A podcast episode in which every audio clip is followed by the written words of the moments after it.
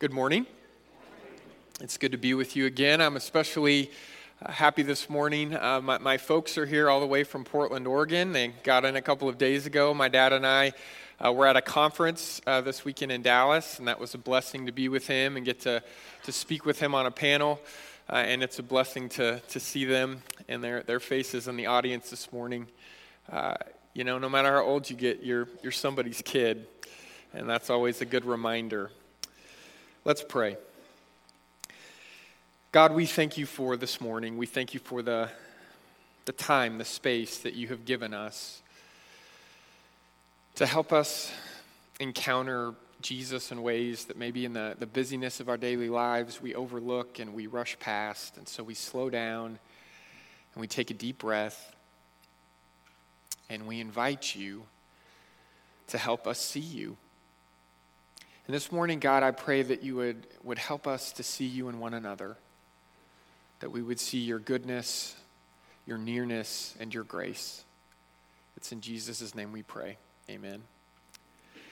Sooner or, or later in life, we all kind of learn that there are things about us that are better left unsaid. Things that we just we don't really want to bring up unless we, we're, we're forced to. Certain thoughts that we might have, certain feelings, certain questions that we wrestle with, certain actions and behaviors that we are either tempted to do or we, we actually participate in. We aren't born with, with this sense of guardedness and privacy. We, we don't come hardwired to, to keep things hidden. Anyone who's ever raised a child or spent any significant time with a very young child will know this. They have no shame. They don't, they don't understand. You have to tell them that it's a good idea to keep your clothes on around people you just met. And, and you have to explain to them that not everybody, nobody other than mommy and daddy wants to get all the details about what just happened in the potty. Right? They'll tell anybody. And, and you think, what? And it's not just those kinds of things. They'll, they'll make observations too loud about people they don't know who are too close and suddenly those people turn around and look at you. You know, just questions like, Daddy, why is that guy wearing that hat? It looks silly on him. Or, Daddy, that lady just almost fell down and it was so funny. And, and they say it, and the person turns around and blames you for the, the questions that, that your child has, right? You, you don't come knowing anything about shame. You, you don't come into this world understanding from the beginning that that this is a part of human life. You have to learn how to have shame. You, you learn from the way people react to you when you say certain things or when you act in certain ways. You, you learn from having someone you care about start to look at you differently after they find out something about you that they hadn't known up to that point. And you can sense it. You can see them start to, to, to believe in you less. You can sense them start to pull away from you. We all know what that experience is like, and you only have to feel that kind of rejection once to decide that you never, ever want to feel it again. And so you decide that you may never tell anyone else in this world the whole truth about who you are and what you feel and what you've done. Shame has the power to make pretenders out of us all. Because once you figure out that, that our unedited, uncensored selves might not be good enough, well, we start to develop ways to hide our mistakes and to run from admitting our struggles, to cover them up, to, to bury our uncomfortable, uncomfortable questions and, and the things that, that nobody else can really seem to help us change or understand. We pretend to instead have it all together to, to always be doing just fine, thank you very much. We, we don't just do it somewhere out there, we do it right in this room. There are real dangers that come with pretending like that. Because somewhere along the line, we can start to buy the lies that we're trying to convince other people are true. And if we do that long enough, we start to have difficulty knowing our real selves. Do I really believe what I tell other people I believe? Do I really feel the way I say I feel? Do I really think the way I tell other people I think? Are the motivations that drive me, are they really the reasons I'm giving other people? Do I really value the things I say matter most to me? Do I really want to follow Jesus in every way, or do I want to look enough like somebody who follows Jesus in just enough ways? Oh, this is, this is difficult because nobody outside of, of you can help you hold on to that true version of yourself with all of its strengths and weaknesses, with all of the good and the bad and the ugly and all the stuff that we wish just wasn't the case. We, we have we have to come to a place where all of it all of it is something we can talk about, something we can admit, something we can confess. And if we're not able to confess, if we're not able to tell the truth, the whole truth, and nothing but the truth about ourselves, about you, about me, we will constantly be running from it. Jesus tells us so long ago something that I think we don't really fully understand when he says that the truth, the truth is what sets us free. Open your Bible up to 1 John chapter 1. I'm going to be reading verses 5 through 9.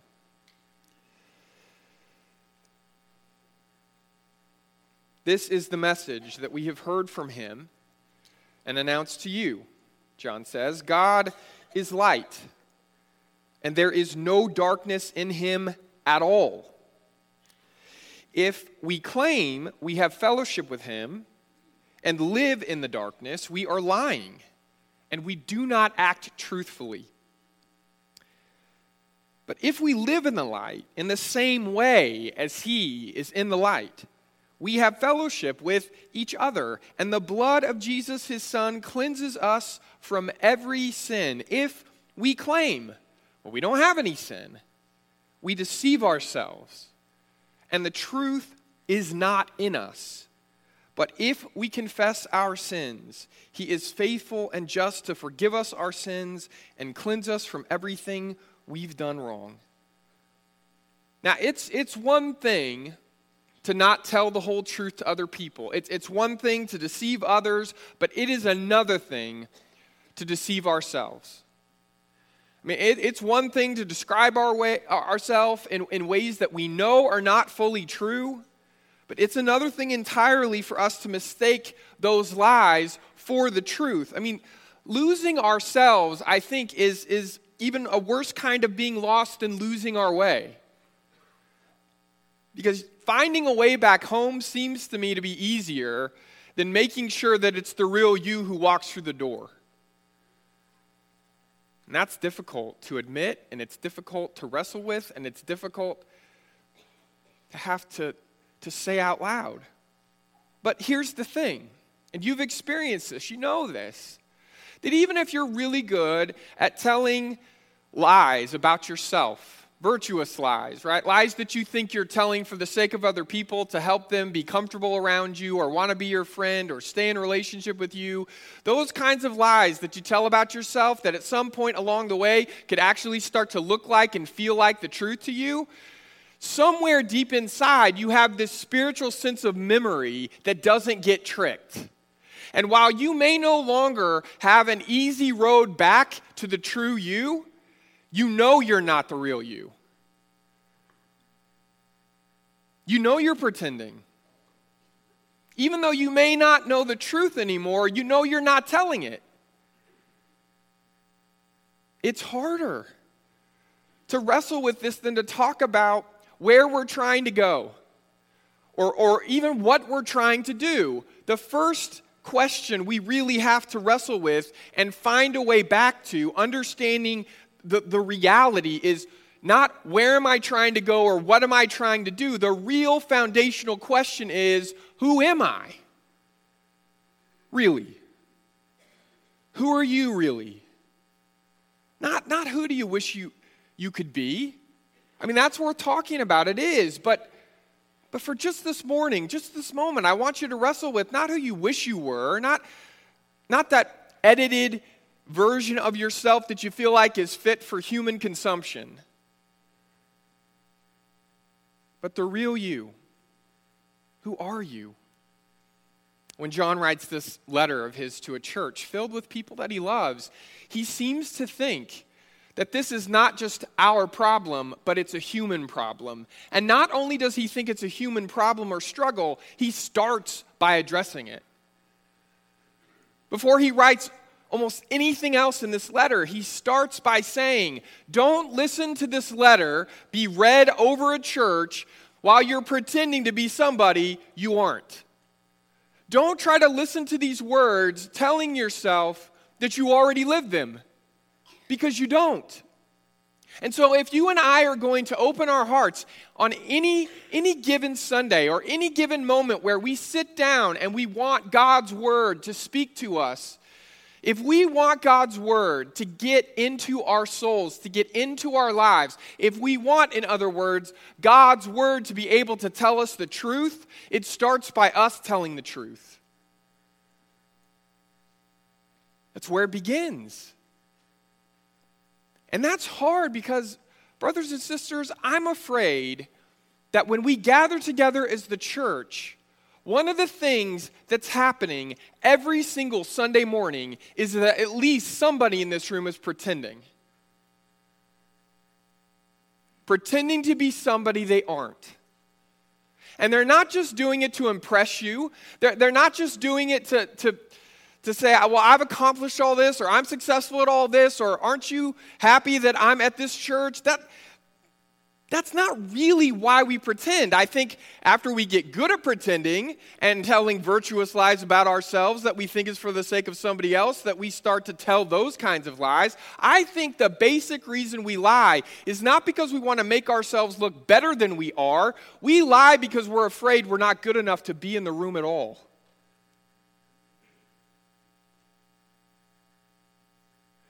We don't lie because we want to impress somebody as much as we lie because we just don't want them to leave. They don't they don't know everything about us. And only we know that. We just don't want them to leave. Or or maybe it's that we don't want them to ask us to leave. Every time the church gathers together, somebody in the room's pretending. And there are times that somebody is me. And there are times that somebody's you. But we'd rather not talk about that. We'd, we'd rather study other things. We, would rather get on to understanding and applying God's word. But the, but the struggle is who are you as you listen to God's word? Who are you as you try to live out what you're reading? John believes this is the very beginning. And he says that we cannot pretend to be in a, a life saving relationship with God. We might pretend with each other, but we can't pretend with God. And so we, we either are in a relationship with God that's real and authentic and open, or we aren't. And I, I think we have to at least begin with that confession that we cannot pretend to be actually living in, in light of God's love while we are at the same time actively hiding things about us in the shadows. You can't go in both directions at the same time. That never works in life. It never works in the spiritual life either. It just doesn't work. You can't be pulled in two directions and think you're going to go anywhere. You're stuck. You're paralyzed. You can't move. God doesn't want that for us. God wants us to live in the warm light of His love. A love that not only forgives us, but changes us, and not all at once, but over time, not under threat, but because of grace. The light of God's love shines brightly enough to show us the whole truth about ourselves, but not just the truth about ourselves, the truth about God and the life He wants us to enjoy.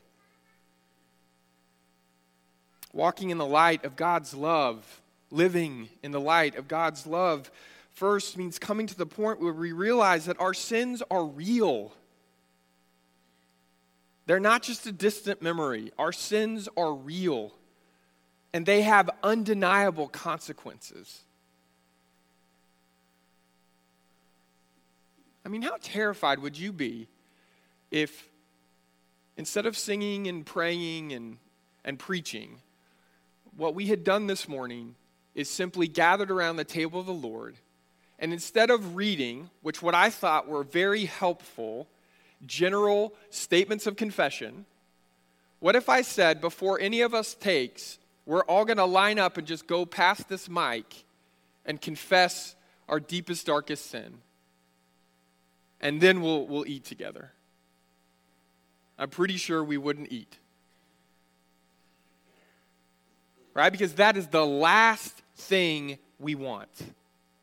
And it is the last thing, it's not just the last thing we want anywhere, it is definitely the last thing we want here.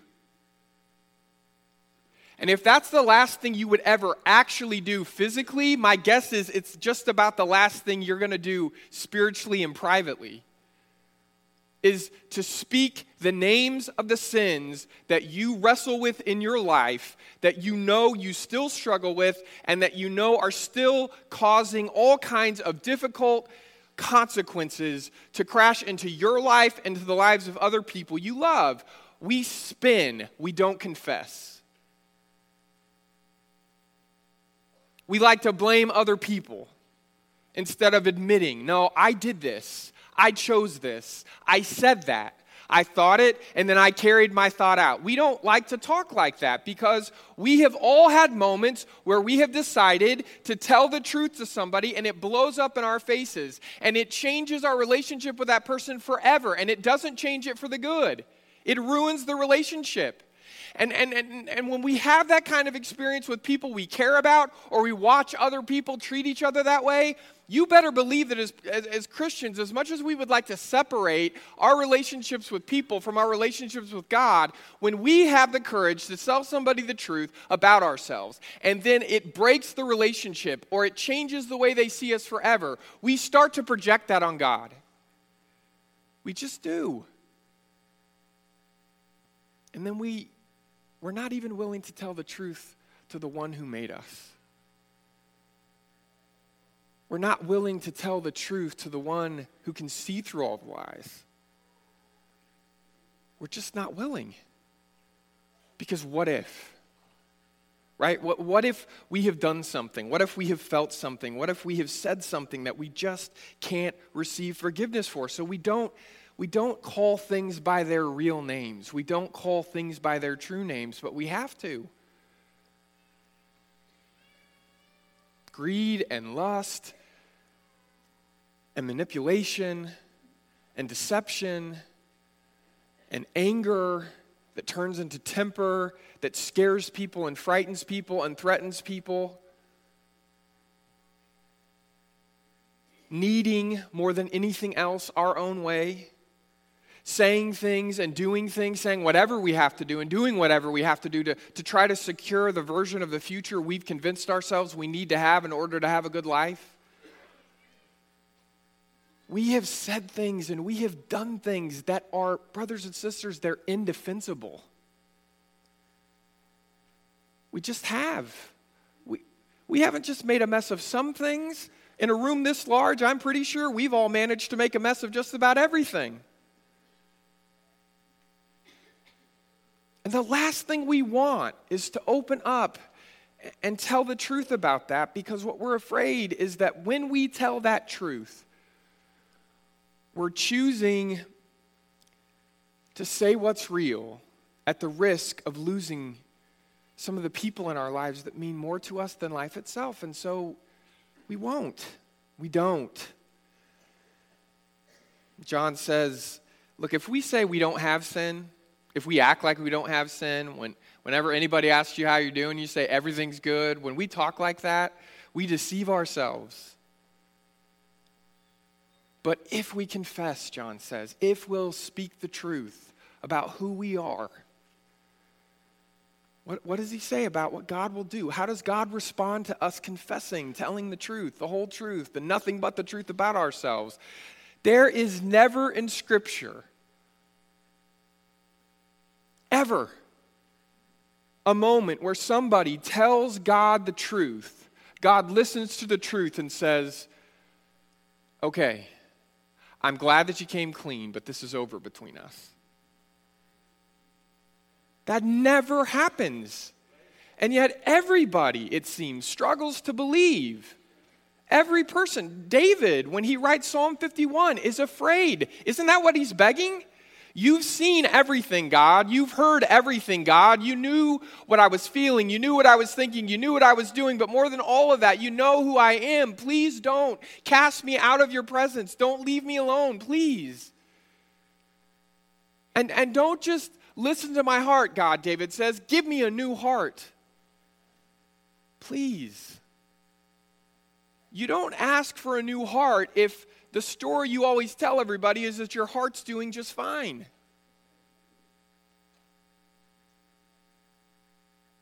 In human relationships, I think most of the time, acceptance is, is offered only after you tell someone the truth.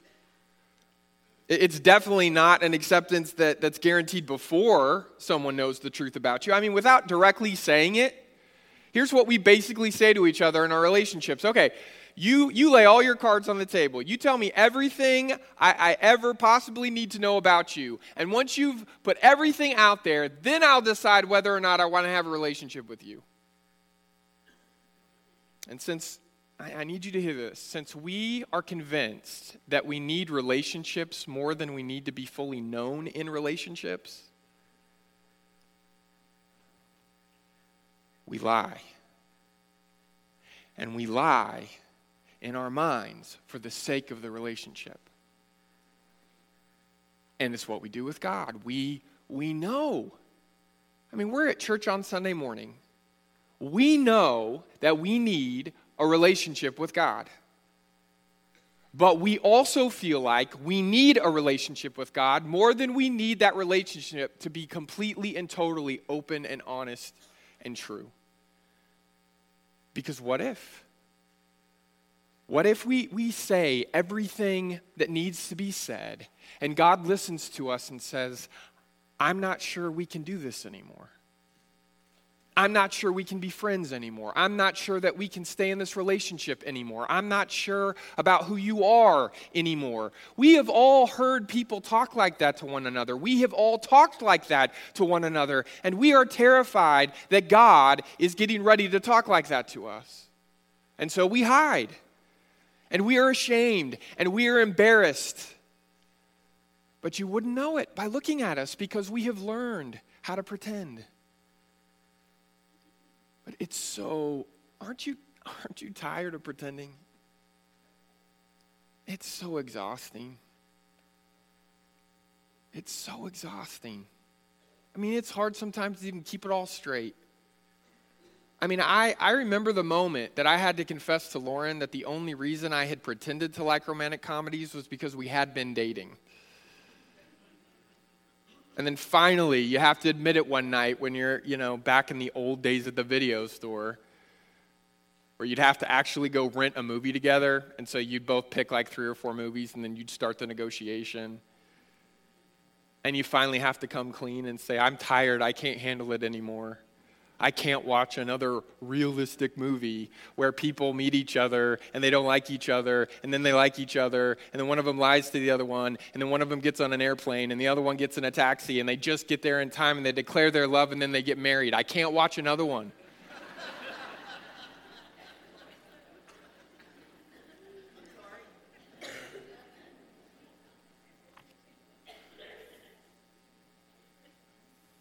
Here's the thing Lauren forgave me. Here's the thing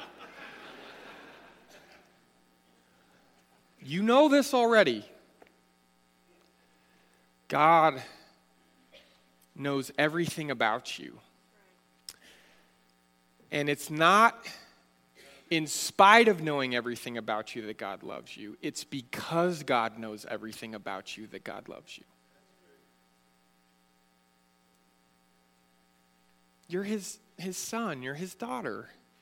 It, it doesn't matter what you've done, it doesn't matter what you've felt, it doesn't matter what you've thought, it doesn't matter. Because whatever else you think defines you, God's love for you defines you. it's who you are. You belong to Him, you're His. And here's how much God loves us. Here's how closely God's been watching us. He knows how scared we are of telling the truth, not knowing that, that when we tell the truth, everybody else in our lives, then they make the decision whether or not they want to stay in the relationship with us. Here's how God fixes that He says, Before you tell me one other thing about you, before you open up at all, I want you to know that you are worth the life of my son. Before you say a word, God says to you, I forgive you.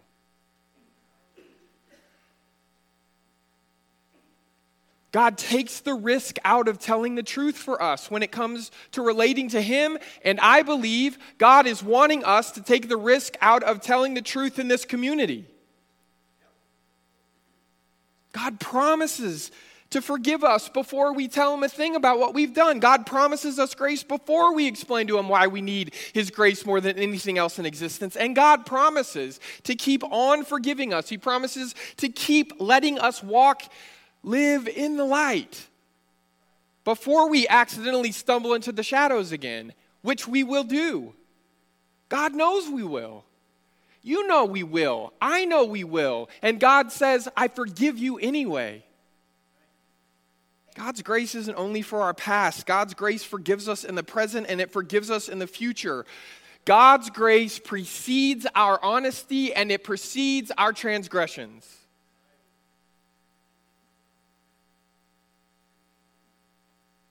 And we get nervous when we talk like that because we start to think that somebody's going to take advantage of grace.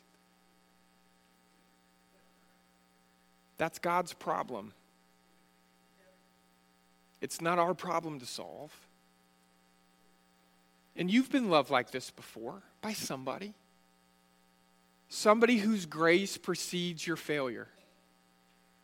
And they're the people, they're the only people you'll go to and say, I, I messed up because you know that their love for you is a given. It's not something you earn, it's, it's not something that you have to perform. It's unconditional, it's there. No matter what else changes, it's there. Can you imagine a grace that precedes not only our honesty, our willingness to tell the truth, but a grace that precedes the things that we need to tell the truth about? You see, it turns out we don't get to live in the light because we're perfect. We get to live in the light because God's love for us is perfect. We get to live in the light when we choose to confess that we don't know how to live in the light on our own, that we are in desperate need of help, that we will always be in need of help. That isn't it, isn't it interesting that in the Christian life, the more mature I become, the more I realize how much I desperately need God and other people. It's not that the more mature I come in, li- in my spiritual life that I decide I don't need anybody else's help, that I'm mature enough to stand on my own, on my own two feet, and I can handle this. No, that's, that's a different story. That comes from a different place. The story we live in the church is the older I get, the wiser I get, the more I understand that I was never created to be able to stand on my own two feet. I was created to be able to hold hands. I was, I was created for community. I was created to be in relationship relationship with you no matter what.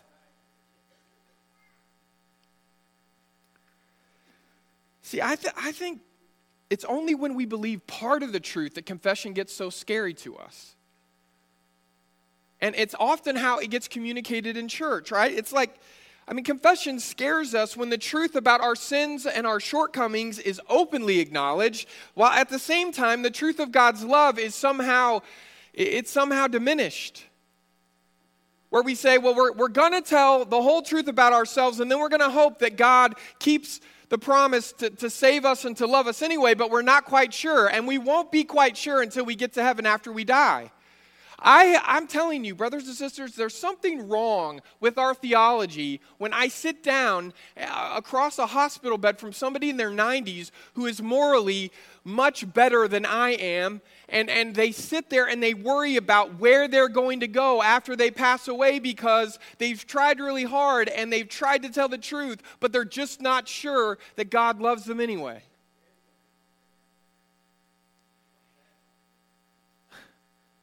You need to get up here in a second. We could, it'd be good.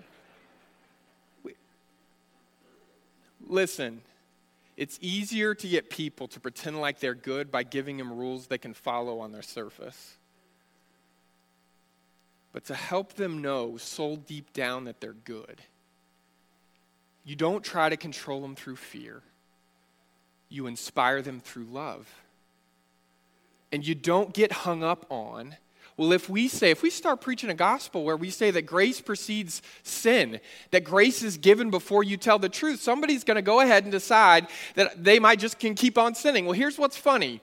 Paul, when he preaches the gospel, has to answer that question because Paul understands that grace that the church tries to protect through rules and regulation is no longer God's grace. It's a fabrication and a copy that we use to control other people. If I, as a preacher, am not having to explain, no, no, no, no, no. What I'm trying to say is if you love God, you wouldn't ever take advantage of God. You would trust God. If the grace I'm presenting isn't so absolute that I have to clarify like that, then it's not grace.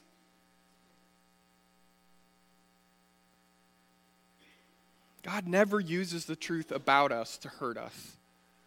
God, God never uses the truth about us to beat us up. Instead, God always uses the truth about us to, to take us to the truth about Him. The truth that no matter what we've thought or felt or done, or no matter what we will think or feel or do, God loves you and He always will. This leads us to this week's uh, spiritual practice definition. Confessing is telling the whole truth about ourselves, trusting that the greater truth of God's love can save us from ourselves and set us free. Telling the whole truth about ourselves, trusting that the greater truth of God's love can save us from ourselves and set us free. See, the real challenge in all of this, I think, is that God's amazing grace has to become more than a doctrine we talk about imagining that theoretically God forgives you no matter what is not the same thing as having one of God's people speak words of forgiveness to you. In his helpful book, Pilgrim Heart, Darryl Tippens writes these words We should not underestimate our need to hear the words that declare our freedom from sin. All Christians ought to hear and hear frequently that God is a gracious God, ready to forgive, ready to welcome them home.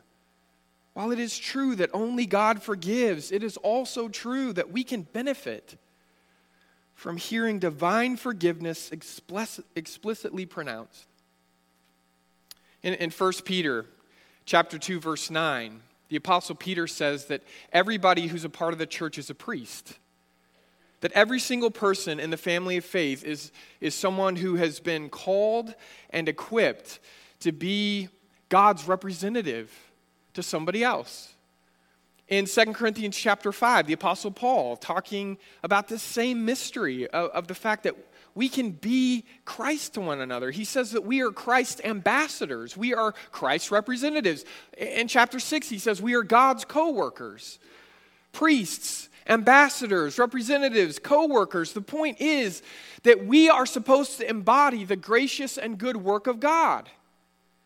That it's not just something you and I witness. It's not just something you and I benefit from. It's not just something we study or talk about or describe. What God is doing is what you and I are created to do. And what God is doing, according to all of Scripture, is in a world that wants to use our sins against one another. Paul envisions a world where the kingdom teaches other people, teaches us how to not count our sins against each other how to not just talk about God's love and grace and forgiveness, but how to make it real, how to make it something that you have not just thought about, but you have experienced, you have felt. Now, while it's true not one of us can personally forgive somebody else's sin, every single one of us can speak the truth, not only about our individual sins, but we can speak the truth about the fact that God has forgiven and is forgiving and will forgive you. And having somebody sit across a table and hold your hand or look into your eyes and tell you after you have you've said it all to say, God forgives you. You're forgiven. We need that experience. And as Darryl Tippen says, you don't just need that experience once, you need it over and over and over again. Because as much as I think we might at times struggle to believe there is a God at all, I think Christians struggle more with the question of does the God I have really love me? Does the God I believe in really like me? Does the God I worship really want to be close to me? Those are my struggles of faith. Those are the things that keep me up at night, and I have to feel that I'm not alone. Years ago, I experienced, uh, I experienced this really powerfully, and and it was mainly because I was in a, a situation that I didn't have any control over. And I didn't, I, I didn't get to ask, well, do I agree with this or not, or would I do this or not? I was simply along for the ride. So I was at this men's retreat for the weekend, and and I'm having trouble because when I'm ever at a church event, I'm I'm you know feeling even though it's not my job, I'm feeling responsible, and I'm asking questions about why we're doing. It. We get to this place in that weekend where we are asked to take an inventory of our sin. So we're all sitting around tables and we're all being quiet, and somebody's playing Just As I Am and Amazing Grace and all those songs that, that might maybe have a chance of making me be honest, even for a split second. And they're playing it in the background, and we are supposed to be going through all the things in our lives that we know are sinful. And we're especially supposed to be thinking about names and faces of people we have sinned against. So we, we spend time doing that. And I got to tell you, I had a long list. This was years ago, so the list is longer. But I had a long list. And I had a lot of names, and I had a lot of faces, and it was a burden. And it was stuff I knew that I just never wanted to admit to anyone, including myself. But here I was, and, and then a woman got up. At this men's retreat, this woman gets up and she just starts telling her story. And it was a hard story to listen to. All these men sit around these tables. We've just taken an inventory on the people that we have, have hurt or betrayed or walked away from or abandoned. And you have to know that for everybody in that room, at least somebody on that list for them was a woman. And she gets up and she starts to talk about her life and she starts to talk about how every single man in her life that she had any, any kind of relationship with at all had hurt her in some way or another or had walked away and abandoned her. And it started with her father and it just kept going, and her life was a mess. She talked about a drug addiction and an alcohol addiction and how she almost lost her life to those addictions. She talked about as, as it got to the worst moment that she could remember because she said so much of it, I was, I was out of it, and I don't even remember all of it. But the worst moment she remembered was when she had to resort to prostitution to pay the bills and to try to score one more hit. And I'm telling you, it hurt to listen to her story. It hurt. It was, it was an honesty that was brutal. And then it was a truth that became beautiful. Because the second part of her story wasn't really about her and what she'd done and, and what she'd been through and what she'd gone through and what she'd put other people in her life through. The second part of her story was about God. About how God had broken into her life at its lowest point through an ordinary, everyday Christian woman who, instead of ignoring her and walking past her, stopped and asked, Can I help you? And that began a friendship that, that's still going today. And it, it changed everything. And she talked about how, through this woman and through this church that this woman went to, through everyday, ordinary men and women, God broke into her life and helped her understand that God's grace was in her life before anything else was in her life. And God's grace was in her life when everything was going wrong. And God's grace was in her life life now, and that what God wanted to do more than anything else with His grace was not to make her feel worse about who she'd been, but to set her free.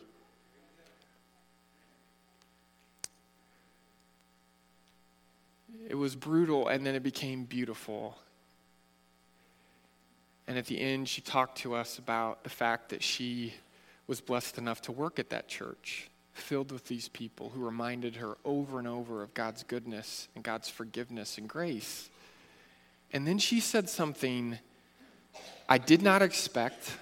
And I'll just confess to you right now I don't even know how I feel about it theologically, but that doesn't matter. Just go with me. She closes her notes she, she comes around the pulpit and she puts her hands out and she says these words. I'll never forget them.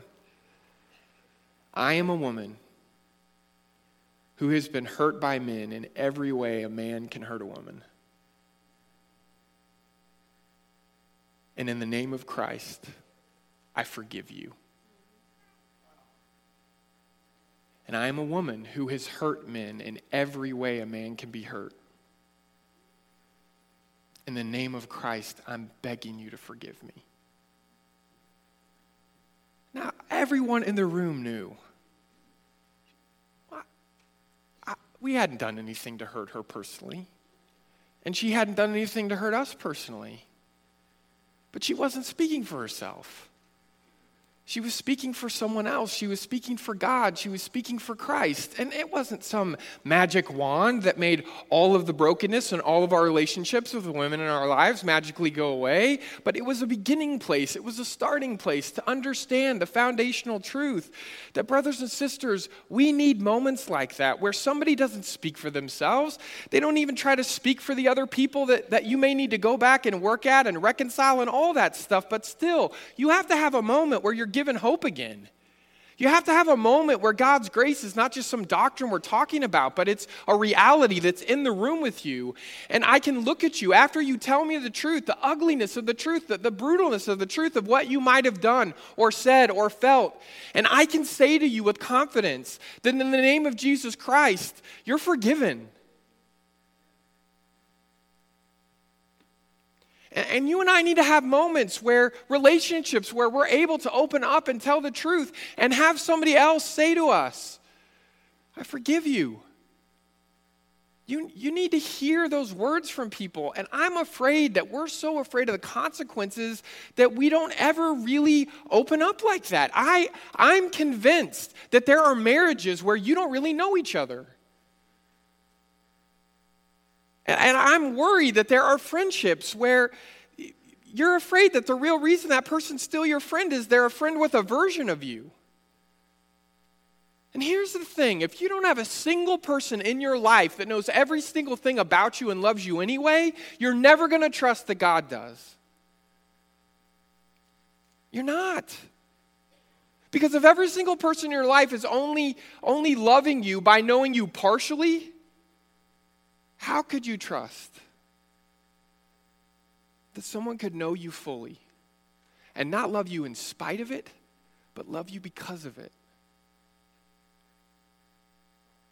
Find somebody. If you don't have somebody, you need to find somebody and you need to tell them the truth. Tell them the truth. Help them understand who you really are. Not who you wish you could be, not the church version of yourself or the work version of yourself or the date night version of yourself or whatever. You. The you just woke up and you haven't combed your hair or brushed your teeth yet. You.